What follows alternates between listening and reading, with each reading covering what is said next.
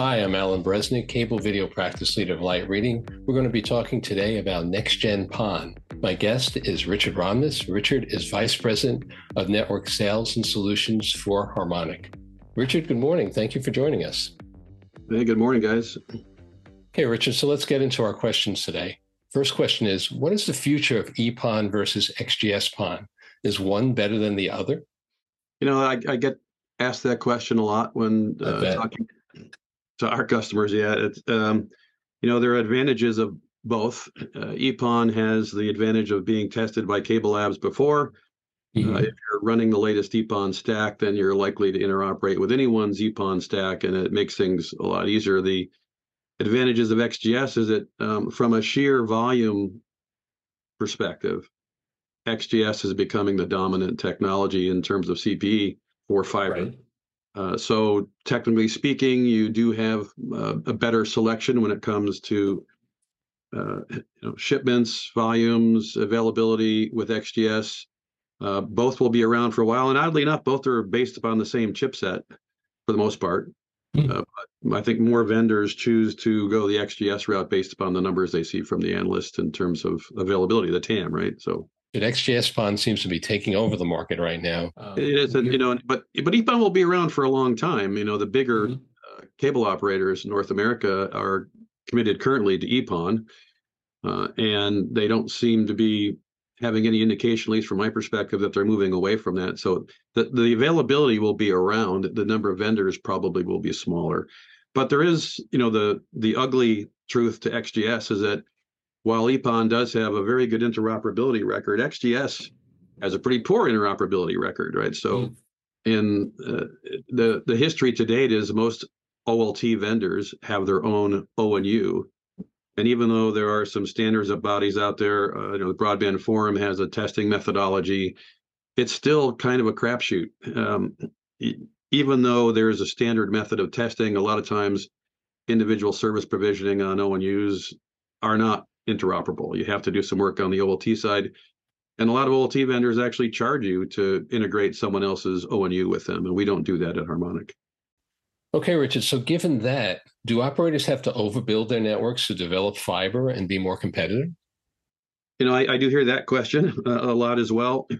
If there's some interesting economics in this RDOF world that we live in, with all this money flowing into the communities to build internet to homes, you have a lot of these players out there that take that money, but they still have to make a profit. So they do this by, they build fiber in all of the areas around an existing DOCSIS provider, let's say. But in order to make it worthwhile, because the, I mean, let's face it, right? The densities are very low in these environments. So while they're swinging fiber into these low density areas, they will kind of drop in fibers into metropolitan. I have a friend of mine that called it donut holes, right? They'll go into the centers of these metropolitan areas, and they'll try to make sure they get a high concentration, at least 1 or 2 points. So that does dig into the existing cable operators' profits. It's not all or nothing or just all around them. In some cases, I've seen cable operators be surrounded by a fiber competitor, in which case it starves them from expanding. So when I talk to operators about how to compete in that particular environment, you do have the option of completely overbuilding yourself, and that's very expensive. I think we're all familiar with the, you know, fiber feet per mile or fiber feet cost, right? And the cost of splicing, the availability of components, and all that sort of stuff. But the interesting thing about cable operators, though, is that they're actually a fairly fiber-rich environment, but they're only fiber-rich to the nodes. Right. So if there's some way to utilize that fiber going to their nodes, and then only build out fiber where they actually need it, that is the point going from the node to the customers, then your time to market is dramatically decreased. We refer to that as precision PON or fiber on demand. You use the exact same system you already have in place for your existing HFC network, even down to the provisioning, and you only build out fiber actually where you need it.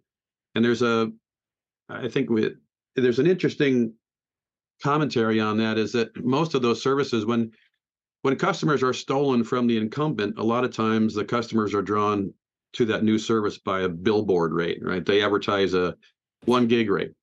Right. people are drawn to that. It's only maybe $10, $20 more than they're paying. But a lot of times, if you have an HFC network already and you're using this precision PON methodology, you can advertise that rate now because your build times are so much smaller that you can advertise it now, deploy in a matter of months as opposed to a year or two. Okay. And you know, one other comment I want to make too for an HFC vendor, operator, if you have DOCSIS 3.1 today already, you can achieve near PON speeds today as well, and that requires no fiber overbuild, just some components in the network. I think a lot of operators are looking at this right now. Oh, absolutely, and you don't. And the other thing too, as I mentioned, DOCSIS 3.1. I did not say DOCSIS 4.0. Okay, all right. You touched on this a little bit, Richard. What exactly is Harmonic's open ONU strategy? So, you know, we know that we are fairly new to the business. We would like to add a value over and above just the basic PON technology, and we thought that having a more open architecture is a value for our customers. For instance, in a lot of the equipment that we have as part of our overall PON solution, we use general off-the-shelf servers, we use off-the-shelf switches, and we wanted to kind of apply that same strategy to ONU. So much as you can potentially pick your own Ethernet switch that you want to use as part of the DAS or SYN network, we allow you to, not allow you to, that seems a little overbearing, but we offer the opportunity for people to bring in their own ONU. And we have a significant number of ONUs that we already support today. We will typically go into a customer and recommend the ONU that's best fit for your particular strategy and cost. And I think it's helped on a number of things, not only for the vendor community to accelerate and potentially even bring in products to different markets, such as one of our partners in Europe has decided to bring in and certify their products for North America. It's an advantage of our solution in that we can give these additional vendor partners of ours an opportunity to get to market in North America, and I think they welcome that. And of course, in the long run, it all benefits the customer. So great flexibility here. Yep. Okay, Richard, here's another question for you from an operator. If an operator has GPON today, should they move to 10G XGS-PON, or should they wait for 25G or even 50G PON to come along? It's a good question. It's a valid one, right? The thing that you want to avoid is regrettable spend, right? So you don't want to continually spend on all the different rungs in the ladder. The reality is that PON's limitation, I don't think really isn't necessarily the speed. It's more the number of customers you can have on a PON, and that's limited to physics, right? It's when you build your ODN, the optical distribution network, you know that you can only pass 32, 64, 128, whatever the number is. So if your GPON network today has sufficient bandwidth to support that limited number, then there's some lifespan left in it. The migration to 10 gig versus 25 gig or 50 gig is really based upon the price for a residential network, right? It's really based upon the price of the CPE equipment. And in the case of 50 gig and 100, at least 50 gig GPON, you're looking at prices in excess of $1,500 out into 2025, 2026. And this is data from Omdia that I'm, of course I trust. And I think those numbers will prohibit people from deploying 50 gig or 25 gig. Even 25 gig is still over $800 by 2026. That's a lot of money. Yeah, it's a lot of money for residential deployments compared to, what I'm seeing now in the industry is sub $60 for a 10 gig ONU, for a bridge ONU. Okay, Richard, one more question that we've been getting from operators about being overbuilt by pure fiber operators. How does a hybrid DOCSIS PON solution enable an operator to compete more effectively with fiber providers? So that's digging a little bit deeper into my earlier comments, but in the case of that donut hole scenario or not, whatnot.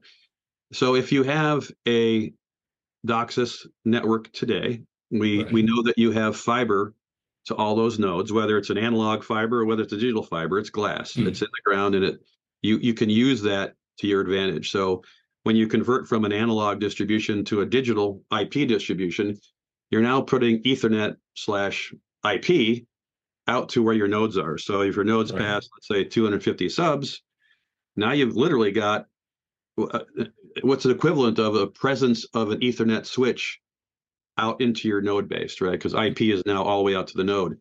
Mm-hmm. So with a harmonic node in your field, and you can replace a node in days as opposed to weeks. There's no additional bill. There's no fiber being pulled. There's no new coax. There's no new power. Right. So it's really simple remove and replace operation for a node with one of our nodes, replace the analog node.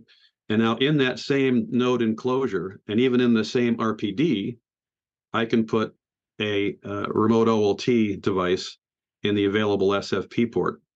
Now I have DOCSIS 3.1 speeds with near PON speeds with higher splits to compete against the billboard rates of your overbuilders, while also, but also at the same time, you can say, hey, for the customers that really want the higher speeds, then I can have PON to you in weeks, months, not years. So time to market is dramatically improved, right? So compete, and again, it goes back to competing against those billboard rates. If you can compete against the billboard rates quickly and effectively, then the number of customers will lose will be dramatically reduced. And the nice thing about having the products in the head end that we use, right? We use generic CPUs to run all of our virtualized CMTS and PON. It's all on the same platform, by the way. You don't need a new platform or DOCSIS or PON when going from DOCSIS to PON. It's all on the same infrastructure. And what we've seen from a lot of customers is that they will create service packages that match their DOCSIS packages. Now that they have DOCSIS 3.1 and a higher split, they can offer multi-gigabit rates on their same infrastructure, and they offer those same rates both on DOCSIS and PON. So it looks like to the world that they've got fiber everywhere. So they're fiber feeds, even though they're coax based. So we're going to increasingly end up with these sort of mix and match networks, part DOCSIS, part PON, depending on where you are in the network. Yeah, absolutely. I mean, you know, one thing I haven't talked about is that these cable operators, the reason why cable has the lion's share of all of the internet access for the U.S. and then worldwide is because the speeds were good, right? They didn't. The government didn't need to throw in a whole bunch of money to the cable operators to improve their networks because they were already good. Right. So a lot of these cable operators, they don't get any money from the RDOF funds or whatnot unless they go into new greenfield areas, in which case that they're throwing their money at new greenfield, but their existing infrastructure is not being improved by this new funding. So they have to be able to do both in order to survive, or else, as I mentioned earlier, all their, you know, the juicy donut holes will be gone to their overbuilder competitors, right? So you have to provide some sort of economical method, which is not overbuilding yourself with fiber. So utilizing existing coax, upgrading portions.